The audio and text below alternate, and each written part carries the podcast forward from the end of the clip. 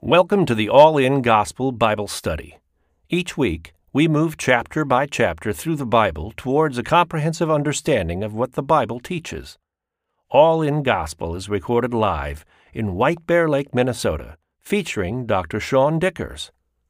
You can support this broadcast by subscribing or donating at anchor.fm slash allingospel or visit the allingospel.com website.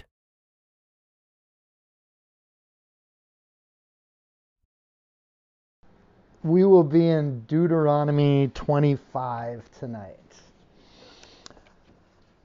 It says, If there is a dispute between men, and they come to court, that the judges may judge them, and they justify the righteous and condemn the wicked, then it shall be, if the wicked man deserves to be beaten, that the judge will cause him to lie down and be beaten in his presence, according to his guilt, with a certain number of blows.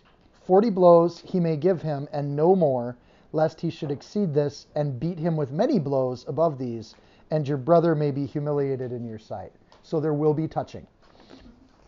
Um, so at this point, as we hit Deuteronomy 25, we have the full law of Moses. We really do.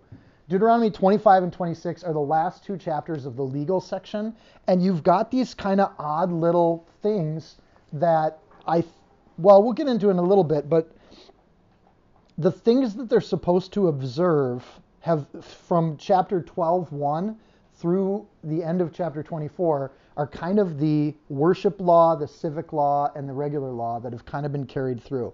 So chapter 12 to chapter 16 was ceremonial laws and how we relate to God.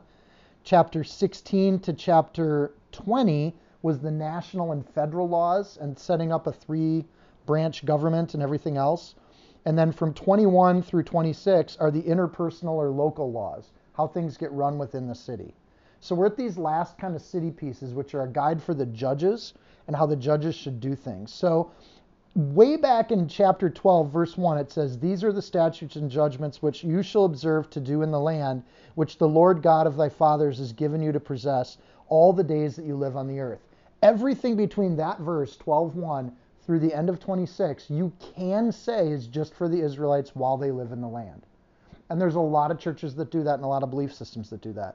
But I hope as we've gone through it, in each one of them, you see a little aspect of what God is like and God's heart towards people in each one of those things. And there's been a few of them that kind of really point to what Jesus really did in the cross as our sacrifice and atoning for us and justifying us as we now get a general statute or a broad guideline for things, um, you can you can get to these things and say, well, that's just the law, and you can minimize the law if you want to. Or what came to me when I was praying about it was Gimli, as they come into Moria, and they and they say, so this is a mine, and he laughs and says, a mine. They call it a mine, and it's far from a mine. It's dwarven heaven is what it is. And one way to look at the law is to say it's just the law. But as a believer, somebody where God's touched your heart, you think the law. They call it the law. It's so much more than the law. It's what God has given us to reveal his character to us. So that makes these first few verses a little tough, right? They're a little more than just sundry things. So I think some of the Bibles entitle this section like like miscellaneous or sundry or something. And I would argue chapter 25 is so much more than that. It's so much bigger um, because it gives, as an entire chapter, as one kind of passage, it gives us the principle of justice and judgment and mercy and grace all in one chapter. And it lays it out legally, which I think is just amazing. So, verse 1 if there's a dispute between men and they come to court, uh, men there, by the way, is generalizable. Women can have disputes too. Um, and, they come to court that the judges may judge them and they justify the righteous and condemn the wicked. Okay, this is almost like the Shema in chapter 6. There's so much packed into this verse and principles of how things are going to run. Starting with the first one, or the first principle we pull out of this, um, there's so much more than the law here. First principle that you can take from that sentence is that judges may judge. Do you see that? God's intent for humanity is that humanity will manage itself, that there is such a thing as judgment, and God actually expects justice, and He wants it to be fair judgment. So there is the just to justify when they judge, or the right to condemn the wicked and to justify things. So there is judgment. Principle number one there is such a thing as judgment. And that's tough for some people, and we live in kind of an era where people are trying to step around that. Um, but people love to whip out this verse, and I think some of you might already be thinking it because it's so hyped up and overused that we have to wrestle with it. Luke 6, verse 37 Judge not, lest you be judged. Condemn not, and you will not be condemned. Forgive, and you shall be forgiven, right? So we're not supposed to judge if you take that one verse and pull it out of the Bible. Yet throughout the rest of the Bible, God expects humans to judge. And he wants elders, he wants people kind of put into that position, he wants to call out his judges. Uh, we have entire books called Judges uh, where God picks people. So I'll read the rest of Luke uh, in just a second um, and come back to that, where even in that chapter 6 of Luke, God assumes judgment is happening. Like that's not saying don't ever judge, it's saying you don't have to if you don't want to. But notice the word in verse 1 of our chapter, it says may, that judges may judge people. It's not a command that we have to judge people, but it is a situation, especially in civic life, that judges may pass judgment on people and move things on. So throughout the Bible, there are two things there are judges that judge, and there is a God that judges. And those things can be kind of scary. God expects discernment because he's got perfection. So when humans do judging, it can be imperfect judgment. When God does judging, it's perfect judgment. So another way to think of this, this humanity judging, angels are never in a position of judgment. This is an interesting kind of like hierarchical thing in the Bible. In fact, in 1 Corinthians 6 2, it says that at one point in the future, humans will judge the angels. But there is judgment, and it does happen. So people that don't accept judgment then are also guilty of presumption. Deuteronomy 12, uh, Deuteronomy 17, verse 12. In fact, the consequence of not accepting the judgment of a human judge is actually the death penalty because you're messing up the order of things if you don't accept judgment. So that idea that there is judgment is a tough one to grapple with, but this verse 1, that principle is built right into it. There is judgment. Here's the second principle in that first verse that they justify the righteous. So the justify word there, sadak, um, is a verb. It's to become something or to turn into something. So um, if you justify someone, you make them straight, is the literal meaning of that word. So, so at some point, if you and I have a conflict and we have someone judge that conflict and they judge one of us right, probably you, the judge actually makes that straight. Kind of like when somebody like asks you after an argument, so are we good? And you say, yeah, we're good only someone else can make that good when you've wrecked something. So another human or a judge has to make things straight, or the word justify, sadak in the Hebrew. So there's this principle here that justice can only be declared by someone other than the person. These judges in verse 1 are justifying people and they're making things right and straight. So, along with the substitutional principles of Leviticus, you can substitute something else in for your punishment. This becomes massive theological stuff that sets up the whole New Testament, all the prophets and the judges and the rest of the Bible. Because you can substitute for punishment and you have judges and judgment that happens where things can be substituted for you. And that's kind of God's law and how he sets it up. Punishment then or forgiveness are the end of it. Once this case is taken care of, once something's been judged, you're either made straight or you're condemned and punished. And the punishment has an ending to it. So this is mercy in some ways. It doesn't read like that in the first few sentences because you're putting the person down and whipping them, right? But when the whipping's done, it's over. And notice how this law constrains the whipping. Because outside of the Jewish community, like when Jesus was whipped, there was no mercy, and he is whipped a lot more than 40 times to the point where he was not recognizable anymore as a human. So think about what this law does that it actually limits the wrath of humanity when it comes to punishment and judges. Because we don't know how to judge fairly and justly and we don't know how to contain ourselves when we're in wrath. So that idea that there's punishment that's the end of it or forgiveness that's the end of it and that's where god says your sins are thrown as far as the east is from the west because at the end of the punishment we're good. And there's nothing more to be done with it. So when jesus isaiah 53 verse 5 was wounded for our transgressions, when he was bruised for our iniquities, the chastisement of our peace upon him, and by his stripes we are healed. That comes straight from Deuteronomy 25 or 6. Which one are we in? 25. That comes straight from here. Because there's the stripes are whips or the marks that you get from being whipped. So that judgment that's passed on to our substitutional sacrifice actually makes us good with God. We're straight, we're justified. Romans 3:24, being justified, exact same concept in the Greek, freely by his grace through the redemption that's in Christ Jesus. Substitutional. Romans 8:33, if God justifies, who can condemn? So if God has said we're good, who can then come and condemn you? And really, the Bible argues that Satan or the enemy is there ready to condemn you and say, what you've done wrong, but there's nothing to condemn you for because you've already been justified. You've been made right. This is just really cool stuff. So, despite the fact that we're wicked people and that we have a punishment coming, we need someone else to justify us. We need someone else to call us justified because in our sin, we can't call ourselves justified. We just don't have that ability. So, principle number three, I just, I'm sorry, I really geeked out on these verses because so much is here. Principle number three notice the phrase condemn the wicked. On the other side of justification, there's an alternative there's the wicked. And that means there's no neutral party. When two people or a dispute comes up, us versus God or us versus another human, there are either the justified or the wicked. There is no neutral in a, in a dispute. When there's a broken relationship, you're either both guilty or one of you are guilty and one of you is justified. That's how it works. So at a very practical level, uh, there's no such thing as purgatory. You're either justified or you're or you're condemned. Does, there's no halfway point in that. And think of what this does, just super practical. There, because of the law against false witnesses, they don't have a lot of court cases in ancient Israel. They just don't.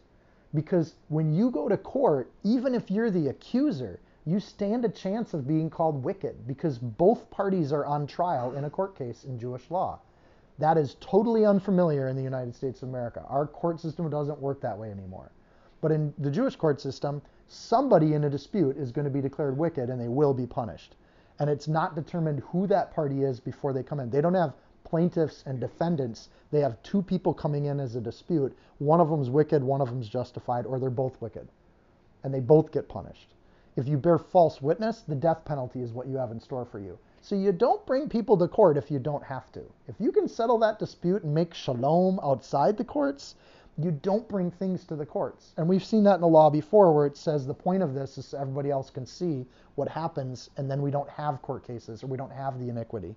So the wicked here, condemn the wicked, is actually, they just double the word rasha, rasha, and that's an emphasis phrase in the Hebrew which is kind of interesting because one way to translate that would be they're going to disturb the disturbers or they're going to wrong the wrongers or they're going to wicked the wickeds because they just say Rasha, Rasha. So we translate it condemn the wicked, um, but they're going to do wicked to the person who has done wicked.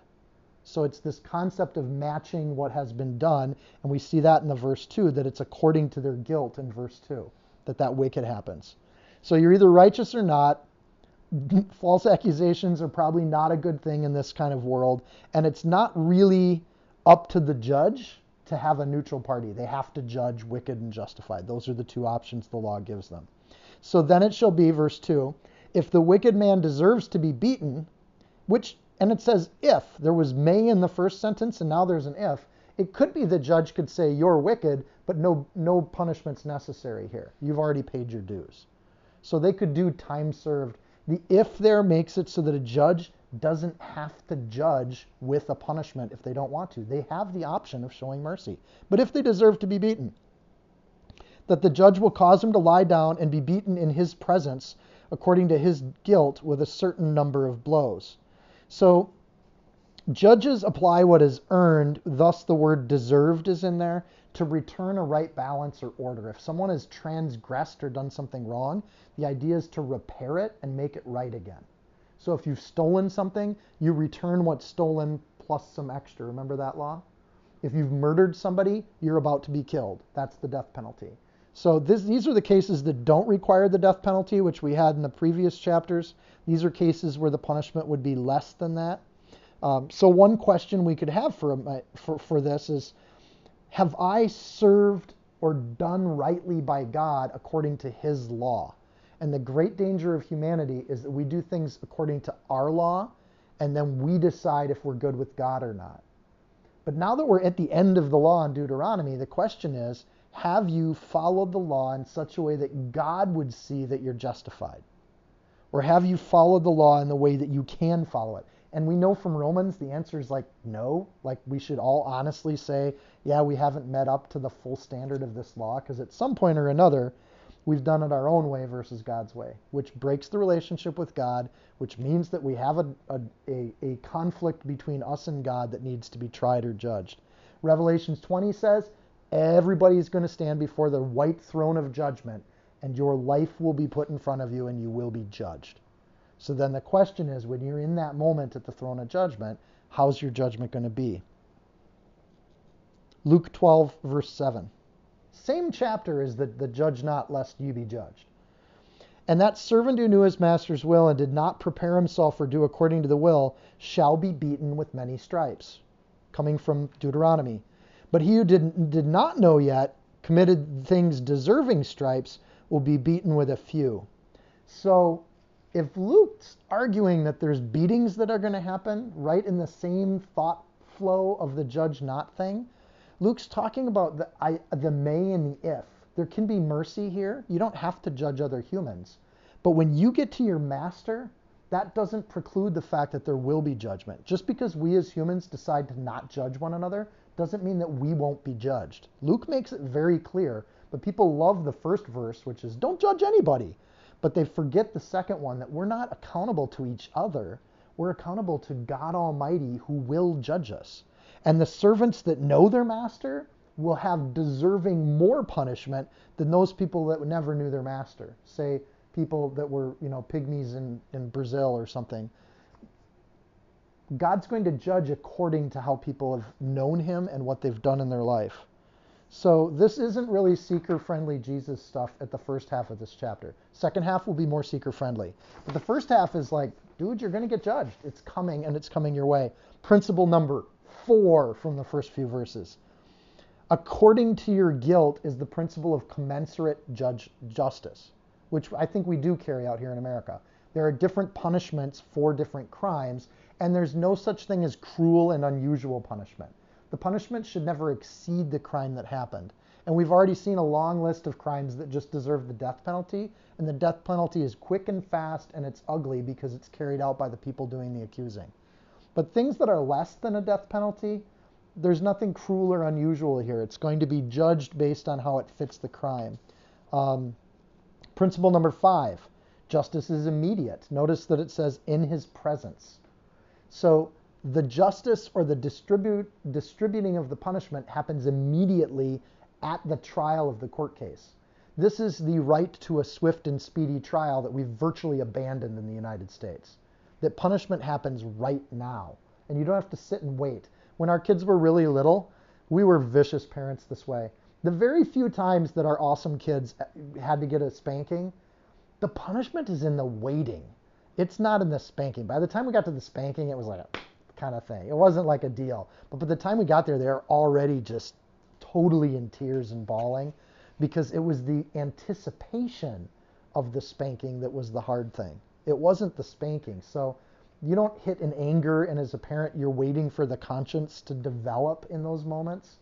Um, God's the same way. You have a rift when there's punishment that's going to happen. God's going to make it fairly quick. There will be judgment. There will be punishment. It's going to happen quick and fast, and it won't be cruel and unusual or anything like that.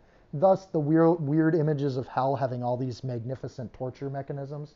I'm not so sure that that's God's image of what's happening there, right? But it's not a good thing to be judged, so let's try to avoid that.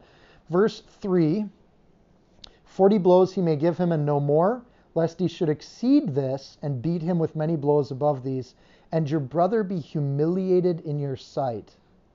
Ver, prin, uh, the sixth prin, principle from this justice thing, and these are principles because this isn't exactly a case. God's laying out like a principle for all other court cases here.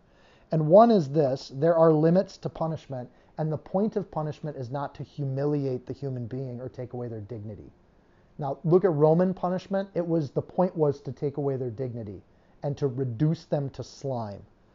But in Jewish courts, that wasn't the point. The point of punishment wasn't to humiliate a person, it was to make things right and correct the balance. And it was just a different way of looking at it. So the consequence then is taken care of, and once the consequence is there, oh, I even have this in here Psalm 103:12. As far as the east is from the west, so far as he removed our transgressions from us. The punishment sets you free from guilt. Again, back to kids' spankings. Once the spanking is over, the kids could have as much hug and cuddle time as they wanted until they were good to go do other things. And there were occasions, Grant especially, wanted to cuddle for almost an hour afterwards because we wanted him to know that we love him more than we had to do the punishment with him. That the punishment was not fun for us either, and we hated that moment. But what we want is we want to never have that action happen again because we love him and we care about him. So I think the same thing's true with God. Immediately after the, the forgiveness or immediately after the punishment that we don't even have to take, when you just accept that Jesus took your punishment for you, God will give you as much love as you need in His presence and under His wing until you feel like you're ready to go on with your life. And you meet a new believer, and there's that joy and that release because they're forgiven and it's over and the transgressions are gone and taken care of. And there's this just freedom in that that feels amazing because the burden that was on your shoulders is gone. Unless you want to keep yourself in those chains, but there's no reason for you to do that. God's forgiven it and it's gone because the punishment's been done. So when the punishment's in the past tense, that effect is immediate. And with substitutionary law, that's the effect we feel when we have this. The point isn't to humiliate a person, the point is to free the person so they can go on with their life and not feel like everybody thinks they need punishment. They've taken their punishment. And if we've watched people get whipped, I hope you haven't, but maybe in the films, there's nobody in the community that watches that happen that doesn't think that that person got what they deserved. Because they think, I'd never want to be in that spot. So it happens immediately, right in the court. They lay down, they get beaten right in front of everybody. So that person can get up when they're done and go to the market the next day and everybody in the market realizes they've paid their dues. They've paid their debt to society. We have balance again. And that person can move about and do things. Paul listed getting whipped as one of his credentials as a new believer. This is awesome. 2 corinthians 11 24 from the jews five times i received 40 stripes minus one the 40 stripes minus one is the jewish tradition so they read this thing no more than 40. So they gave Paul the maximum punishment, but they would do minus one because sometimes the whipper would lose count and they didn't want to get cursed for going over 40. So the max that in Jewish tradition they would do is 39 whippings minus one. So when Paul says Jesus is God, maximum punishment for blasphemy.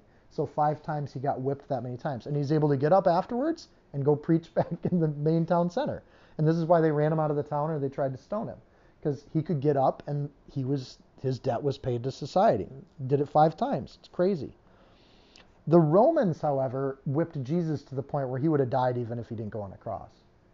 Because the Romans don't have mercy. They didn't do 39 or 40 minus 1.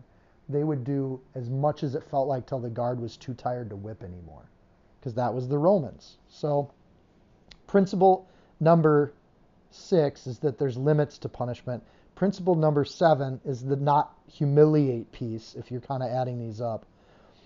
Leviticus 19:5 tells the judges that they're to do no unrighteousness, which is a double negative. We're going to give them a pass on that. But the point of a judge is to never do unrighteousness. Your job is to make things right. So if you look at that as the job of the judge, the job of the judge is to never be partial to the person. You do what's just and right without regard to the person, which means you honor everyone because every human life has dignity. Point isn't to humiliate. because that's a human being you're dealing with. So the expectation of the judge in Jewish society then is to err on the side of mercy. Because if your job's to never do unrighteousness, then you never want to falsely accuse or falsely punish anybody ever. So they would always rather let a guilty person go free than to punish an innocent person. And I think in most of Western society, that tradition has kind of stayed in place. So let's go back to Luke's point about judging. It's about what kind of judgment we're known for as a people. How do we judge is the question, not whether or not there will be judgment, because there will be judgment in the Old Testament. So if the point is how we judge and to not humiliate and to err on the side of mercy, and we get all that from these kinds of verses, then judgment is about doing it fairly. So Luke says in chapter 6, verse 38, he goes on to finish his point Give, and it shall be given to you. Good measure, pressed down and shaken together and running over, shall men give into your bosom. I think I'm in the King James. Yeah, I am. For with the same measure that you meet, it will be meted unto you. This is really cool. If we are to judge one another as the holy priesthood of Christians, and we have to do some of that inside the body, and we're doing it carefully, and we don't judge the log in somebody else's eye when there's a speck in our own, we're never doing injustice to each other, and we are really careful about that because we know that the degree to which we measure out judgment, the have to, like we don't want to be judging people. And if you don't have to, then don't. If you don't have to judge, don't judge. If you don't have to accuse people of things, then don't accuse people of things. So that was Luke's first point. But that idea that when you judge and when you mete out judgment, or you have to mete out judgment, God's going to watch how you do it, and you should do it fairly with regard to the human that you're judging. And that's the whole point that Luke's making in chapter 6. Really kind of a odd thing how much we have that one verse misused when the whole chapter is about how judging should happen, not that you shouldn't judge at all.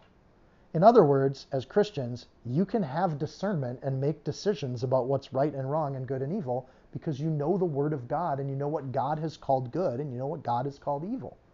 So when somebody tells you to foggy that up and never be discerning, they're doing that not because the Word of God says so, but they're doing it because some human or that human is, is feeling like they don't want to be judged.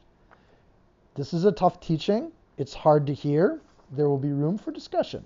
So, God expects justice. Justification is given, not taken. The condemn the wicked needs to happen. We wicked the wicked. Justice should match the right, the transgression. It shouldn't be excessive. It should be immediate. It should have limits, and it should never be done to humiliate another human being. The point is never humiliation or public disgrace. So judge as we would want to be judged if you're the person on trial, how would you want that judge to treat you? If someone else has an issue with you, how would you want them to handle that issue? Talk to you privately, one on one? Or would you want them to shame you in front of the whole crowd? So those principles come up in the New Testament as applied, and in the New Testament, we get the law that sponsors that application, or it fosters and cultivates the New Testament application of that. And if you don't have to judge people, dude, don't because God's watching how you judge people. And the default should be not to judge other people. Until somebody does something that's clearly against the Word of God, and you may have to address that with them, or God puts you in a position where you're supposed to be judging them. And I don't think anyone in the room is in a judge position in our society, right?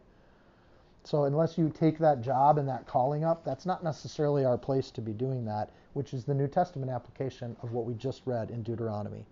Therefore, by the deeds of the law, no flesh is justified in God's sight, for by the law is the knowledge of sin. Here we are at the end of the law. We're all guilty. We're all going to be judged under that law. If God's judging perfectly, then there is only going to be justification and wicked people. There's no neutral and there's no purgatory. There's only going to be there. If God limits punishment to what's just, not to humiliate or shame people or be cruel to people, we're still going to be judged by what we have done. Okay? If we are judged by this, not by what we think we should be judged by, then God can either justify us or he can judge us. And frankly, this is the kind of just something that laid on my heart. God can make stones praise his name. He makes a donkey speak his word. He doesn't need us to do anything for him. So if we honor him and we want to be his servants, he'll take us and he'll use us. But he doesn't need us, we need him, and that relationship goes that direction. And it's an important, sobering thought for humans to suck that in and, and absorb it. So if God can use a young donkey, he would rather use you, and he's invited you to come into his service. And he loves you, he wants you to be there. So this is tough. These are tough verses. If you're avoiding God and you really don't want to hear any of this, and I hope none of you are in that boat, this is an easily dismissed few verses. It really is, because you can just pass on these verses and say, I don't even want to get into this. Judgment, whipping, beatings, all this stuff. Or I think you can take this and misread it and say, oh, God's just a horrible, cruel, mean God, and he likes to beat people, which I think is a total misreading of the limits that are put on that here. When he's come, he'll convict the world of sin and of righteousness and of judgment, John 16, 8. The purpose of Christ's second coming is to judge the world. He'll fall in this role where he should, and if someone deserves punishment, they need to get it immediately. So when Christ comes a second time, he's coming to judge. And this is a sobering thought. If you don't want to hear the word of God and you don't want to submit to God's will, you just dismiss it, ignore it, mock it, or scoff it. But if you do love the Lord and you do feel like God is good and you meditate on his law and you realize God is merciful and just and holy and right, I want to be on that team, then you just get ready for judgment by finding yourself a justification because you can't justify yourself. You're in a very precarious situation, but there's more verses to come. Those seeking God, my point being, don't have a trouble with the law. In fact, you go through the whole law and you're like, yeah, I'm kind of cool with all that. It makes total sense to me. Those who don't want to follow the law find ways around it. They either weasel around it or they ignore it. And I have seen this happen again and again. In the workplace, there's usually codes of conduct. Where's Danny at? There she is. Or there's bylaws in an organization. Good people are like, yeah, I'm cool with bylaws. I'll just follow them. No big deal. I'm okay with restraints on my life because they give me freedom. I'm okay with a fence on the playground because it gives me room to play. I'm okay with my parachute when I jump out of a plane because it helps me to have fun and not worry. I'm okay with restraints. Or in the HR world, there's restraints on behavior in the workplace. And good people come in and go, Yeah, I wouldn't even get near those things. Holy moly. Yeah, I'm fine with those restraints. But then you get weasel people and weasel people will actually sit at home and spend time reading bylaws so that they can get around them because they don't want to follow the rules. They want to do it their own way. Or they'll go into HR departments and they'll find some mistake in the wording so that they can sue the organization. Those are weasel people, or the Bible would call them wicked because they're just trying to do their own will instead of just doing what the rules say and just following the rules and being safe within those. So if you want to go your own way, you can keep the letter of the law and not the spirit. That was the mistake the Pharisees made. They did everything according to the letter of the law, 40 whips minus one to make sure we follow the law, but they were whipping people all the time, five times for Paul, for the same crime. So they missed the spirit of the law altogether. And this is where Jesus came to and is just like, you guys are so rotten on the inside, but on the outside, you're like whitewashed tombs. You're beautiful but you're so sick on the inside because you're always trying to weasel around the law. We're at the end of Deuteronomy's law section, so I was like, gotta make that point. You either hate the law or you just read it and go, yeah, I'm cool with it. I can live within that, or try to. So there's mercy that can be had everywhere in the law. You may judge people if you determine to give a punishment. There's room for mercy everywhere in the spirit of the law but the Pharisees don't even see that. They're just blind to it. So the next verse seems really out of place if you're just buzzing through this. But if you're reading the spirit of the law in those first three verses and you realize there can be mercy, then read the next verse. You shall not muzzle an ox while it treads out the grain. You know what? You can have mercy even with your working animals on a farm. Because muzzling the ox while it treads out the grain, I should probably explain that because some people may not get farms or even animal labor on farms. In the ancient world, an animal would get hooked up to a rock or a heavy grindstone, and they would pull the grindstone over the grain to pulverize it into flour, into like that powder that we use to cook with. So if you have an ox that's stamping out the grain and doing this again and again and again, it's a horrible job because they're literally hauling a sledge across concrete. So the, it's the point is that there's not enough that weight is is enough to pulverize grain pieces. And then they let the wind carry the chaff away, which is another teaching. So wouldn't it be odd if your ox had to work all day in the hot Mediterranean heat and then it couldn't even eat some of the food that it was walking over? Wouldn't that just be cruel? So God puts it in his law. This is a you shall, by the way, verse 4. It's a law. You shall not muzzle the ox while it treads out the grain. Let the ox eat some food. If it's going to have to walk over grain all day, that'd be like having a dog treat in your pocket and never hooking your dog up all day. So they have all this hope of food and they serve you faithfully all day and then they get nothing? That's cruel. So when you put this next to how judges should act in the courtroom, it starts to make this is about mercy as much as it's about judgment.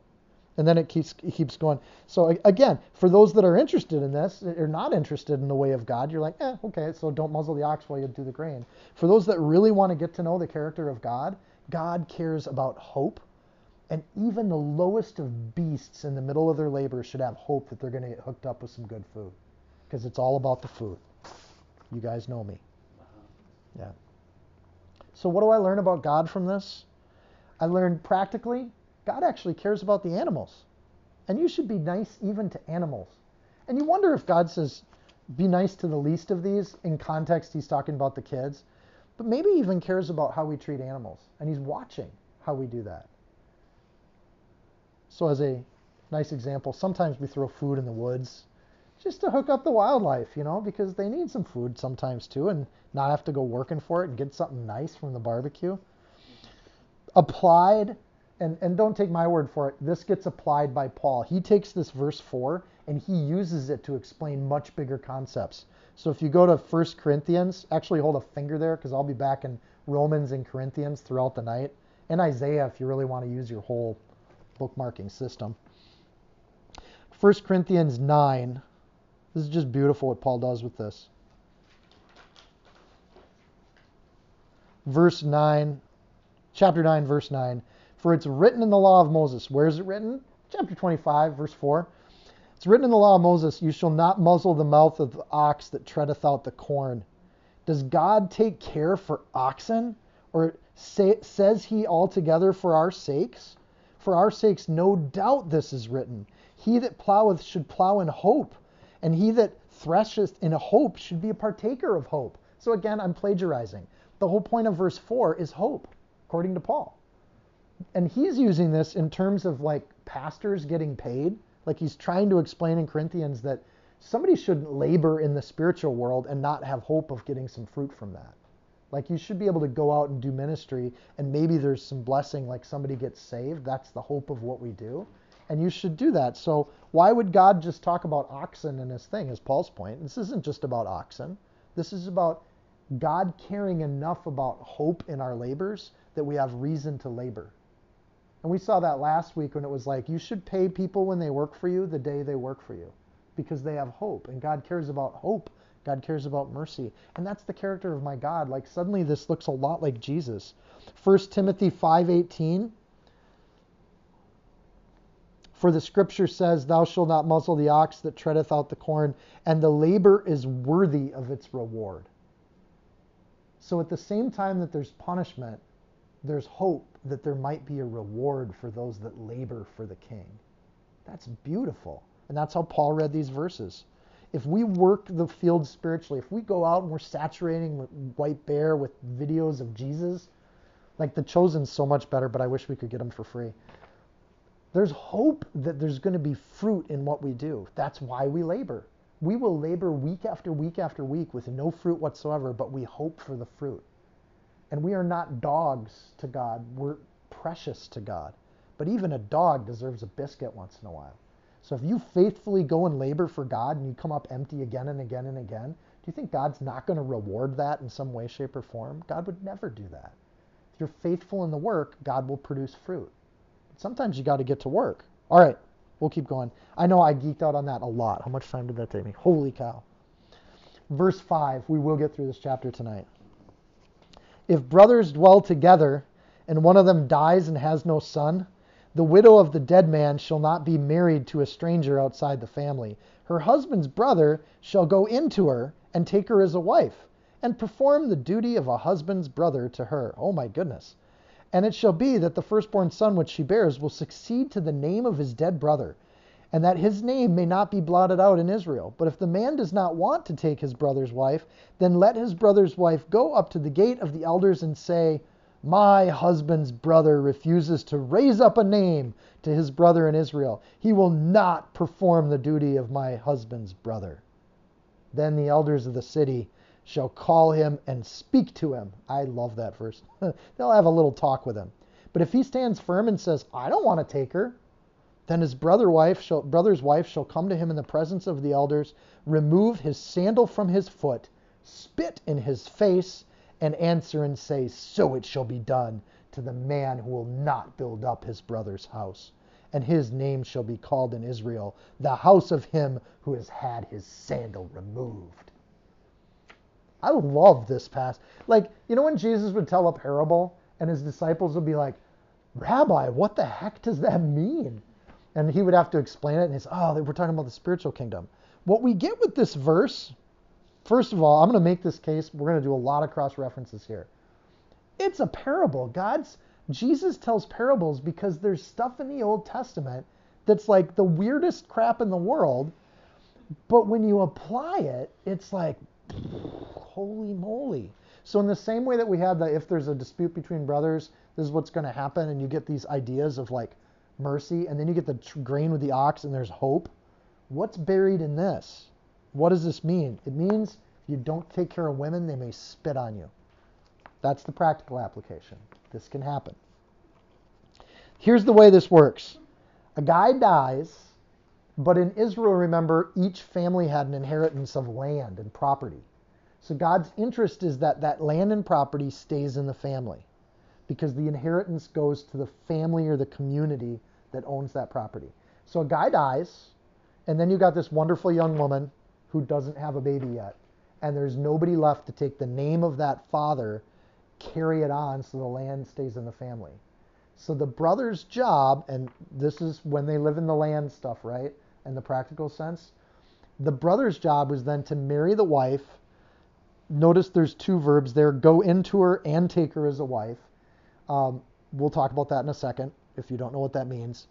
And then, then when she gets pregnant, the son takes on the name of the original father, the dead father, and that becomes the firstborn of the dead, which is the name that this law traditionally gets. It's called the law of the firstborn of the dead.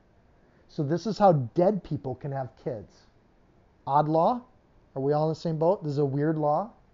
But it's, it's really important we understand this. In fact, God's going to give the Jews 1,500 years to absorb the law of the firstborn of the dead before its first actual spiritual application. But it's really important. A dead person can have kids. And that kid gets the full inheritance of the father. You with me so far? This is super cool stuff. Ruth 4, by the way, there's no sandals involved. Or, I'm sorry, there's no spit involved. There is sandals. Um, the sandal is a symbol for relinquishing your claim or your inheritance. So if the brother doesn't do this, like I don't know why you wouldn't do this, like because we're assuming the brother's not married, right? So this is a perfectly viable young woman that he can marry that was good enough for the older brother. So it's not about love here. This is about responsibility marriage, and we don't really do that anymore today. But taking off the sandal is to relinquish the claim. A sandalless person is someone who has no peace because they don't have a place to settle. So notice when Paul sets up the armor of God, what is the piece of, of, of clothing that goes with peace? The sandals. Mm-hmm. Because they're people that can reside somewhere and be okay with where they're at. There's a peace that comes with that. So God sees a path for a family name to continue even if there's a death that shouldn't have happened as early as it did. So the law sustains the line of the dead, is what it does. This is crazy. When the first husband dies, the woman gets redeemed or picked up by the brother, and then the bride widow is then giving life to the dead brother's person. So it's an odd law, but it's all over. Judah and Tamar or Tamar back in Genesis 38 was a very similar situation where the brother took her in. Um, and a lot of ancient cultures do this. A lot of Middle Eastern cultures still do this. So it's not an odd practice outside of Judeo Christian Western society. It actually still happens around the world where the family is tied to the land, and there are agrarian cultures that kind of apply this even today, where it just happens this way. So Isaiah makes sense of this law, this law in a very different way. So flip to Isaiah because we're going to go a lot starting in chapter 50. And Isaiah takes this law and applies it to prophecy about the Messiah. He skips the spitting part, which makes me really sad because I think that's part of the. I just imagine this scene with this very angry young lady, probably like 16 years old, and she literally throws the shoe at him and spits at him and shames him in front of the whole thing because the point of punishment is not humiliation, but this is humiliation. The point of this is to humiliate the person. You see how this connects to the beginning of the chapter? Verse uh, Isaiah chapter 50, if you just glance at it quick, Israel is getting divorced by God because they've been adulterous. And adultery is one of the only causes for divorce. So God's covenant with Israel is going to get cut off, and he sends a servant among them to talk to them. But they don't like his servant. So in Isaiah 50, God isn't going to put Isaiah, uh, uh, um, Israel away forever. He said he gives them hope in the middle of this punishment that they have. So God sees that Israel's dead in their sin. The priesthood is going to leave a widow of a faithful woman behind. There's all these good, decent people that the priesthood is just going to not be serving anymore. And they're going to abandon this poor bride that's out there without a husband, without a bridegroom. And God sends a servant to claim the bride in Isaiah, and the servant gets abused by Israel. And he becomes an offering in the same moment. Like they give him up as an offering. Sound familiar? So, this son or servant that God sends to claim the bride is in order to get the inheritance to the right people. Isaiah, and I'll flip to Isaiah 53.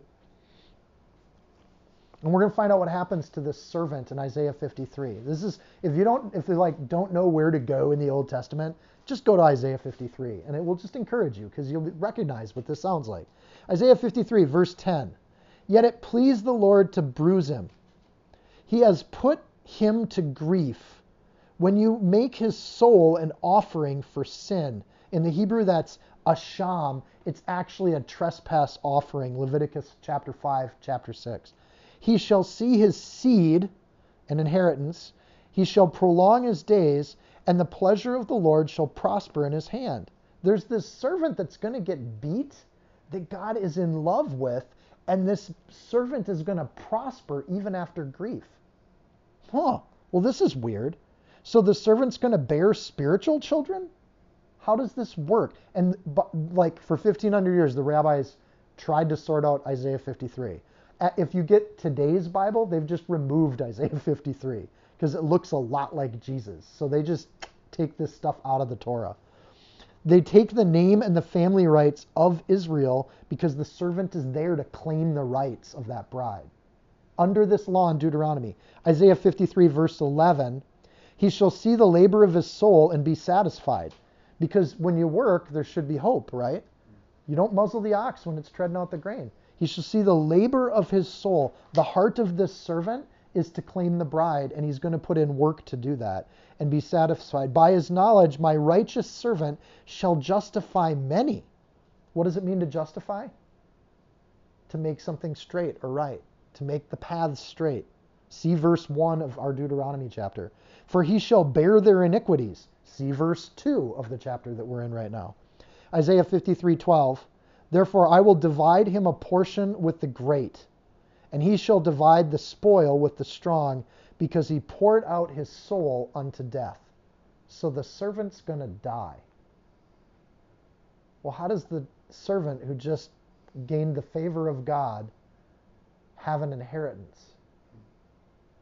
Because dead people don't have inheritance, do they? Dead people don't make children, right? Dead people can't do any of those things. If the dead can't get the portion, and they are dead, Isaiah 53 12, how do they make kids? How does inheritance even begin to happen? God passes the inheritance of the dead brother, the dead priesthood of, of Israel, and he hands that inheritance over to this servant who's come to claim the bride. All these good people in Israel that love the Lord, that aren't being served by the Pharisees and the Sadducees. Isn't this cool? All right, it keeps going though, it gets even better. If he poured out his soul on his death, then what happens? Flip to Isaiah 54. Let's go to the next chapter real quick. So, under God's servant, the bride is put away, but that bride's going to produce more than the law ever did. The law doesn't make the bride happy, but the servant's going to make the bride happy. And, and so then it goes to Isaiah 54, verse 1. Uh, the woman comes to the city gates, all the elders are there, and now she has these legal rights. And Isaiah 54, verse 1 says, Sing, O barren, woman who hasn't had kids yet. You have not borne. Break forth into singing and cry aloud, for you have not labored with child. For more are the children of the desolate than the children of the married woman, says the Lord. So there's not going to be a physical birth, but you're going to have more kids than you can dream of. And instead of being sad and spitting and throwing sandals, which is the way the world does it, you're going to be singing songs because you're going to see what just happened. That death that was supposed to make you mourn, you're not going to mourn. You're going to be singing hallelujah. How does that happen? Oh my goodness, my page got cut off. I guess the Lord wanted me to skip that point. Okay. That was odd. All right. So, this woman is singing in Isaiah instead of spitting and cursing, yeah? And then she's weeping, but why is she weeping? And it's the question that gets asked, you know, why are you weeping? And it's the same question, by the way, that the angels and Jesus asked Mary Magdalene at the tomb. Why are you weeping, O woman with no husband? And it's like when you see that and you know the law, I, you know, there had to be Jewish people just bawling when they read the Gospels when they first saw him. Like, is that what happened at the tomb? They said, Why are you weeping? Have these people read Isaiah? Yeah, they had. Why are you weeping? Because there's shame when there's no inheritance and there's nothing going forward. There's no hope anymore. The, you've been muzzled. We live on this pathetic, sad earth and there's no hope left. Of course you're weeping.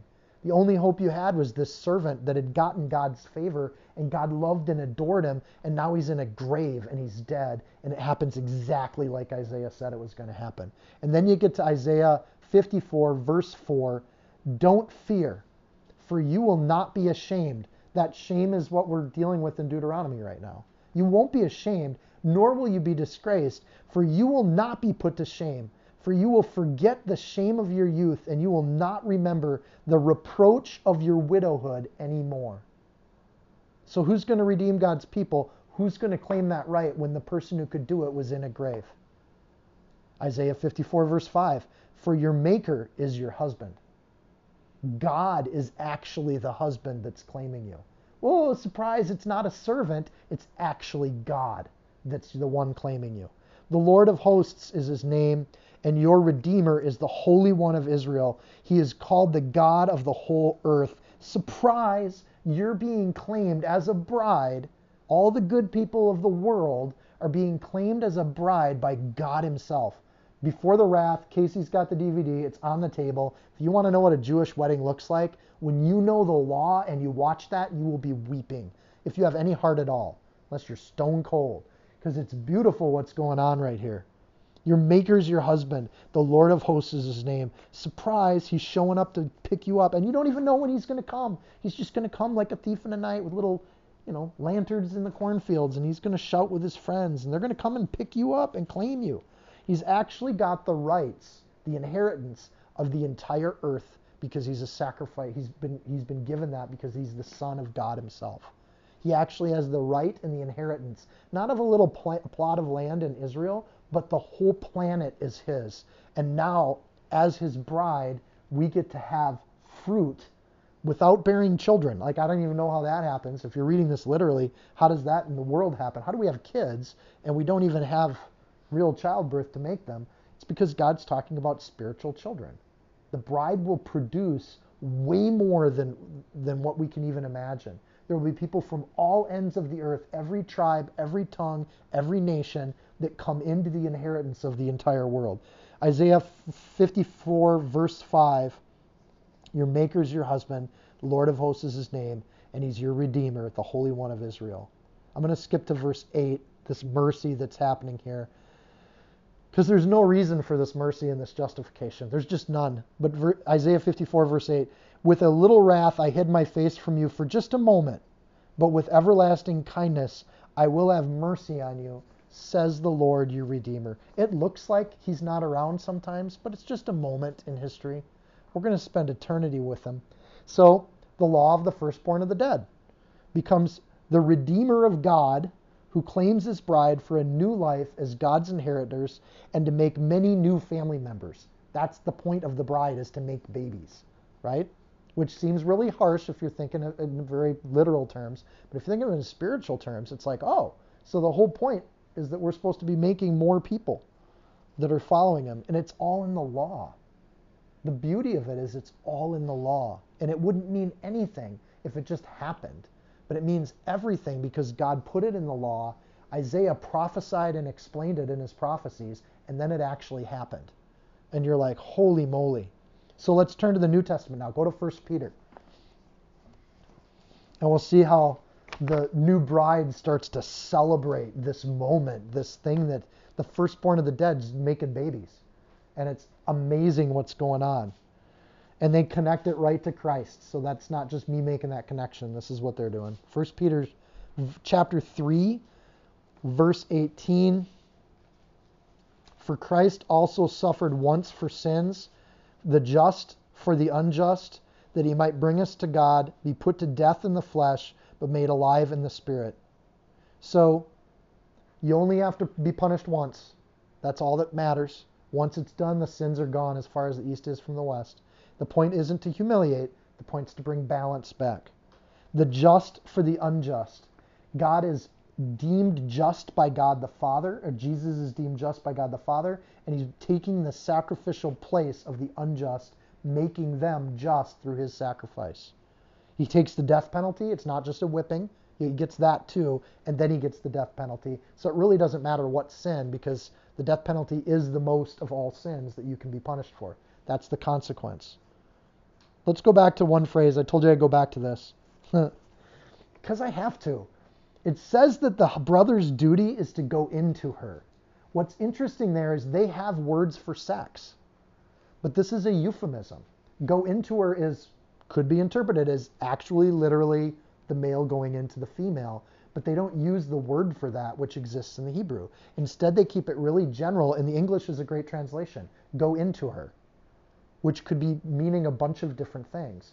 In fact, it can mean physically going into somebody, or it can mean, and that phrase, go into someone else, is used over and over and over again throughout the rest of the Bible for spiritual entrance. So when we see um, in the New Testament, when demons go into a person, they use the same phrase. And then when we go forward and Christ goes into the church, the duty of that brother when he takes his bride it's actually a spiritual going into, and it actually fits the law perfectly. Because the law doesn't use the literal word for sex, it uses a vague word like go into her. So when the Holy Spirit of Jesus comes into us, he's claiming us as his bride according to the law perfectly. So they didn't make a mistake, I guess. They actually meant it that way. So when Christ goes into the church, he fills it. It's not just me saying that. Acts 2 4 eh, hmm. and they were all filled with the Holy Ghost. Same phrase. And it began, they began to speak with other tongues as the Spirit gave them utterance. So we see in the New Testament that's actually what happens at Pentecost. The Holy Spirit goes into the bride, and the bride starts making converts. And the bride bears more children than the bride could have ever imagined. Further, this is even crazier, the brothers of Christ have a duty to take care of the bride of Christ to carry on the line of Christ. So, who are the brothers of Christ? And how do you take on the name of somebody? So, we got to unpack that too. Verse 6 in our Deuteronomy section says, It shall be that the firstborn son which she bears will succeed the name of his dead brother, that his name may not be blotted out in Israel. Got that? So, Acts chapter 4, both 10, 18, throughout the rest of the New Testament, you see disciples getting beaten, and notice what they get beat for. They don't get beat for breaking the law, they get beat for taking the name of Jesus and claiming the name of Jesus. We see it throughout the New Testament. The thing they get punished for by the world is that they took up the name of Jesus, just like verse 6 says in the law. They're taking the name of somebody. That's what the Jewish people persecuted them for. It's what the Roman people killed them for. It's what they're accused of, and it's how they introduced themselves. Right? So the brothers are responsible to take care of the bride by taking the name of that dead brother and carrying it forward so that there will be an inheritance. Acts chapter 11, verse 26. And when he had found him, he brought him to Antioch. So it was that for a whole year they assembled the church and they taught a great many people. So there's this year in the book of Acts that gets covered in one sentence. But what happens during that year? The disciples were first called Christians in Antioch. That's a big deal. And we take it for granted. We use the word Christian like we use the word Christmas. It doesn't mean much because we've used it since we were babies. But when you call yourself a Christian, you're taking on the name of Christ as your own definition you become then Zach Christian, Michael Christian. I just covered three of you at once, mm-hmm. right? Britta Christian. That's your name now. You've taken on the name of Christ when you call yourself a Christian. You've taken up his banner. We've seen that law before too. I just think this stuff's the coolest thing in the world. So you see this idea that when we take the Lord's name as our own name, we take it for granted, and they didn't do that. They made a point of it saying, This is when we first called ourselves Christians. We gathered for a year, we studied the word, and we said, We're taking on the name of Christ. I think they read Deuteronomy 25 and they realized our job is to take up the name of Christ. So they called themselves Christians because they were reading this. Isaiah 62:10, build up the highway, take out the stones, see Deuteronomy 19, and lift up the banner for the people. We too were once dead, but were made alive in Christ just like he was dead and then he was made alive. He was the firstborn of the dead. We're the second, third, 50, 15th million of the dead. Like we're all renewed from the dead. And then you get this 1 Corinthians 6 and such were some of you, but you were washed and you were sanctified, but you were justified in the name of the Lord Jesus by the Spirit of God. You see how chapter 25 fits together for the New Testament people? They sum it up in a sentence justification, and taking up the name and owning that bride.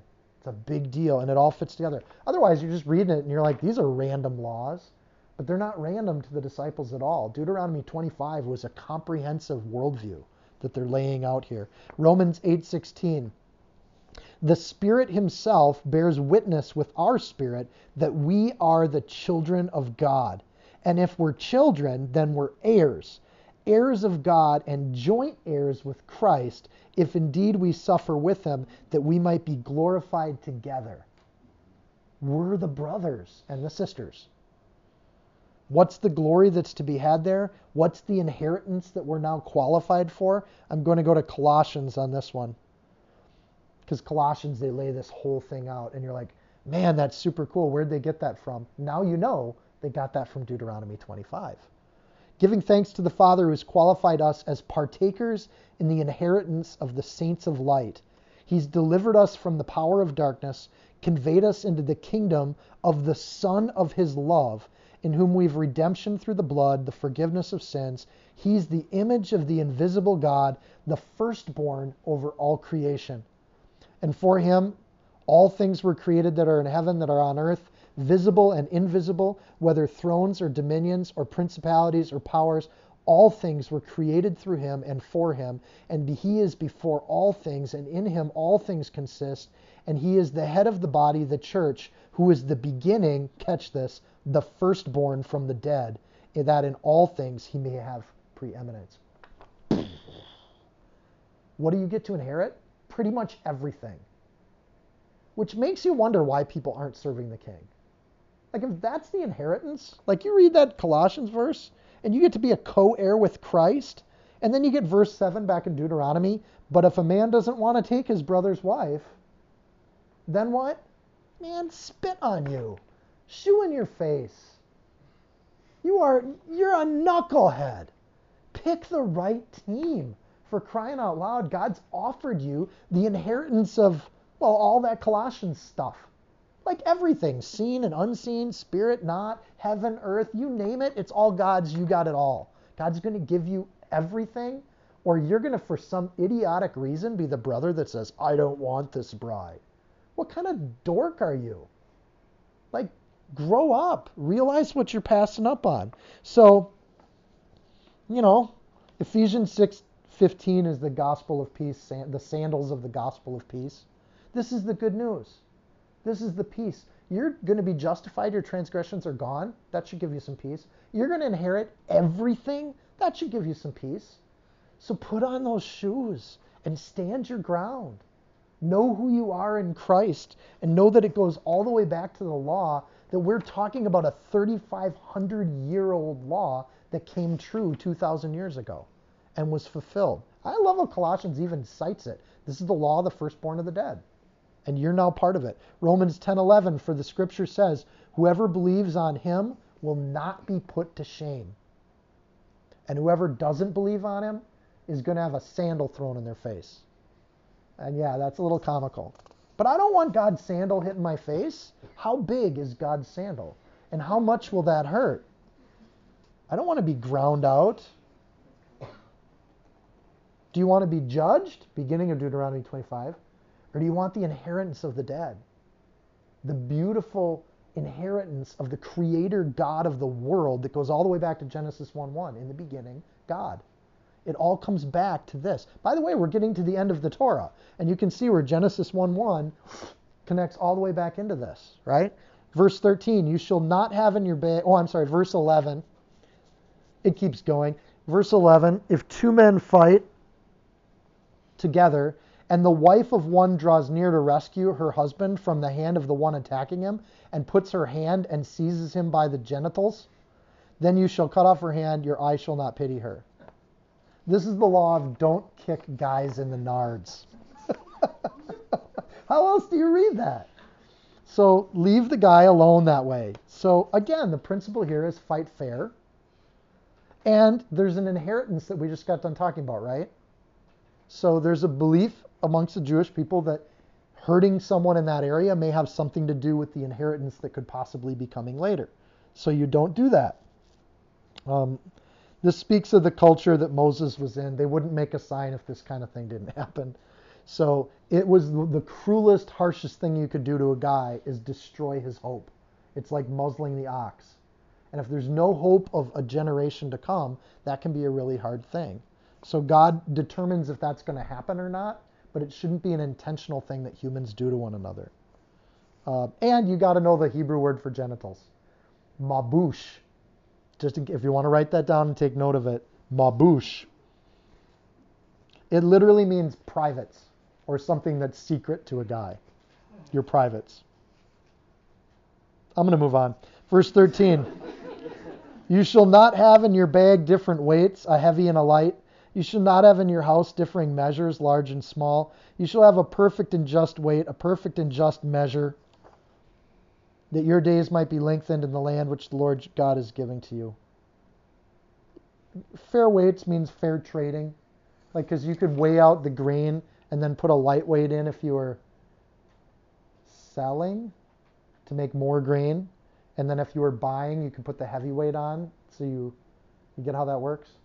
So in the ancient world, you'd have people that cheated by putting different kinds of weights on the scales. So you got two principles. Verses 11 and 12, fight fair. If you're going to be the bride and taken into the bridehood, fight fair. Don't do things to be cruel and mean. Verse 13, 14, and 15, trade fair and do fair business with other people. Just be straight up and honest with people. Don't try to rip people off. Deuter- Deuteronomy 12:32, whatever I command you, be careful to observe it. Don't add to it or take away from it. This one's kind of literally, don't add or take away to your weights. Judge fairly. Verse 16, for all who do such things and behave unrighteously are an abomination to the Lord your God.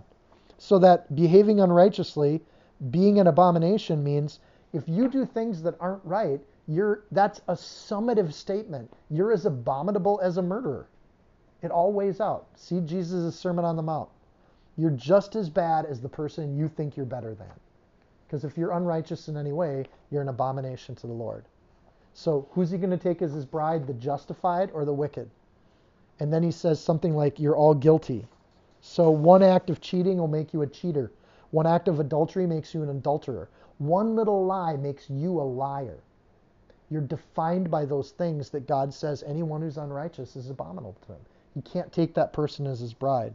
So if you don't accept the gift of God's justification and you're being put to shame, or the bride is throwing her shoe at you, it puts you in danger of damnation. See Mark chapter 3, verse 29. Or to say it best, and I'll kind of wrap up with this in the last few verses about the Amalekites. In the movie Princess Bride, Princess Buttercup does a bad thing and she becomes Queen Buttercup to a bad king. You guys have seen this movie? Am I really dating myself? Really, there's a lot of shaking heads here. And a lady's out in the audience and she's this old, nasty, gnarled hag. And she starts shouting at Queen Buttercup and she says, Boo! Boo! Boo! Have you seen this scene? Those people are laughing that have. And then she says, Why are you doing this? Because she just got married. She says, Because you had love in your hands and you gave it up. Your true love lives, and yet you marry another. I'm trying to do my old lady voice. True love saved her in the fire swamp, and she treated it like garbage. And that's what she is. She's the queen of refuse. So bow down to her if you want. Bow to her. Bow to the queen of slime, the queen of filth, the queen of putrescence. So, yeah, verse 16. Right? Shame on you. If you want to go on that team and reject love, you're an abomination. It's just sad. I'm saying you, I don't mean actually anybody personally. I'm hoping you're all on the right side of this. Like you joyfully took the new bride and took up the name of her, of the, the dead, the firstborn of the dead. Yeah, take yeah, inherit the world or get yelled at by an old hag and called the queen of slime. That's your option. For all of sin to come short of the glory of God. Nobody gets a free pass on this.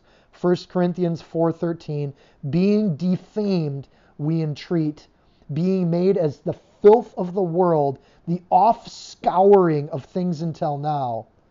I don't write these things to shame you, but all of my beloved children to warn you. For though you might have 10,000 instructors instructions instructors in Christ, yet you don't have many fathers. In Christ Jesus, I have begotten you through the gospel. I'm the bride, and you became a believer, and you became a child of God through the gospel. No actual childbirth happening there, but you have children and you have people that are training people in. You have disciples and you have new believers. You have disciples and you have disciplers. The word abomination means exactly what we think it means. It's disgusting. It's filth. It's slime. It's refuge. And we don't say those things to each other to shame each other. We say those things to each other to bring us to truth so that we can be redeemed and we can be elevated to God's perfect, blameless, holy child. Or, verse 17, remember the Amalekites. Amalekites? Amalekites. Remember what they did to you when you're coming out of Egypt? That's in Exodus 17. They were cheap attackers that went after the weak and the kids and the stragglers. They were just like wolves hunting a deer pack. Verse 18, how he met you on the way and attacked your rear, rear flanks, all the stragglers at your rear, and when you were tired and wearied and you did not fear God. Therefore it shall be, when the Lord your God has given you rest from your enemies all around in the land which your Lord is giving you to possess as an inheritance, that you will blot out the remembrance of Amalek, uh, Amalek from under heaven. You shall not forget. So don't give the Amalekites a second thought. When we clearly know God's love for us, we should hate the flesh. And the Amalekites are always an image of the flesh in the Old Testament. From the actual instance, they get used that way again and again. So we don't give the Amalekites a second thought. We blot out their remembrance. They were supposed to get rid of the Amalekites, but they don't. Joshua fights them, Gideon fights them, Saul fights them, David fights them. They just keep showing up again and again and again because even after we're the bride of Christ, we still struggle with the flesh. And there's still it's just going to be a remain because it's hard to get rid of all of it. So I think it's interesting when you get people that are kind of weak in their faith or or even skeptics or people against the faith, they don't go after the champions of the faith head on. They go after the weak people. They go after the people that aren't rooted in the word. They try to lure people away who they think are susceptible to it. You know, I've watched people do this. So, um, the Amalekites are going to be around forever. Haman's one of the last ones. He actually plots to kill all the Jewish people. So they keep coming back because they hate the people of God.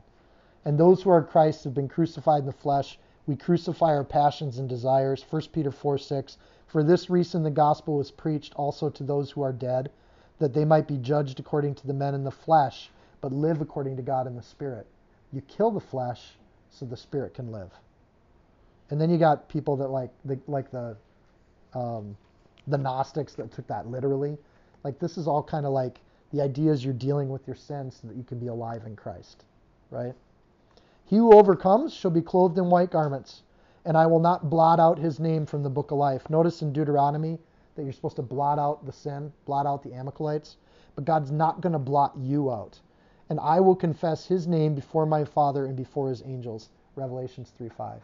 The whole point here isn't that we get blotted out. The point is that we blot out the sin or we blot out the Amalekites.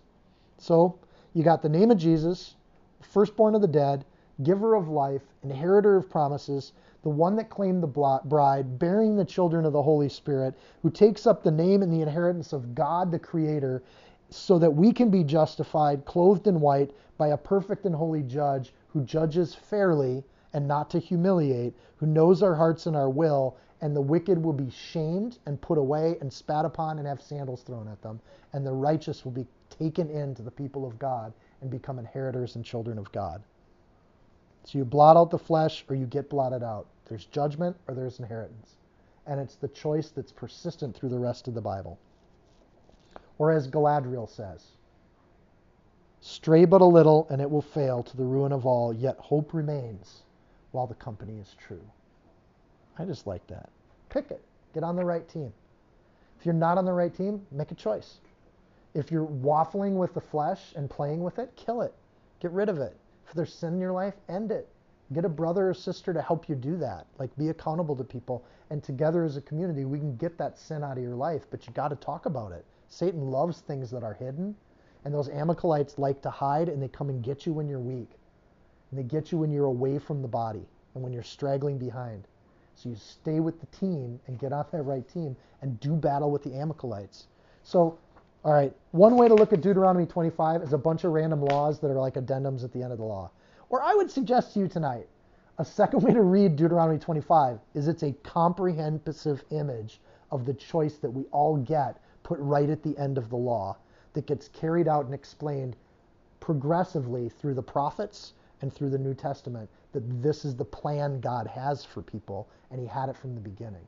And you just go, praise God that he's that perfect and it all just fits. Or you can just say that's just for the Israelites when they were in the land and we don't we still don't hit guys below the belt and we just want to be careful to not muzzle our oxes and we can take it all literally. But I don't think Paul took it literally. I don't think the gospel writers took it literally and Isaiah certainly didn't take it literally. They took these as spiritual principles that reflect God's character and our character and our relationship to God. Amen. Dear Lord, we just love you. And Lord, help us to be those with eyes to see. Help us to see you and have you revealed to us, Lord. We can't even take it all in at once. It's hard to even put our brain around the entire book of the law that we're getting through. It's hard for us to settle on one thought and absorb it. But Lord, help us to know this that we are your bride. And Lord, we are called to be your bride. And Lord, shame on anyone that doesn't see that. And Lord, help us to just have love and and and invite people into that relationship, Lord, as you are a, a, a groom waiting on his bride. Help us to be pure and spotless, uh, Lord, not because we can or in our own flesh we can do it, but Lord, help us to do battle with the flesh constantly and consistently. Lord, help us to give hope to people, uh, to be really thoughtful, even the, the people we think um, are beyond hope, Lord, help us to never muzzle that and never, never reduce people below our own f- fragile state. Um, help us to lift up and give dignity to human beings. Lord, help us to never humiliate And Lord, if we're ever in a position where we have to make judgment calls around people, help us to do it fairly and wisely and to show mercy more often than not. Help us, Lord, to look like you and be like you because we love you. Um, Lord, we just seek you with all that we have. Lord, I pray a blessing on each person in this room tonight. May you help them to go forth this week and take up your name. And to take up your name, Lord, with just the joy and elation and the song of the bride in Isaiah that we sing and we do not mourn, for you are risen and you are not dead. And Lord, we just love you and we're so excited to take up that name of that inheritance and we accept that gift uh, with everything we can. In Jesus' name we pray. Amen. If you found this teaching helpful, insightful, you can support this podcast by sharing it with a friend. Screenshot it, tag it, post it on your social media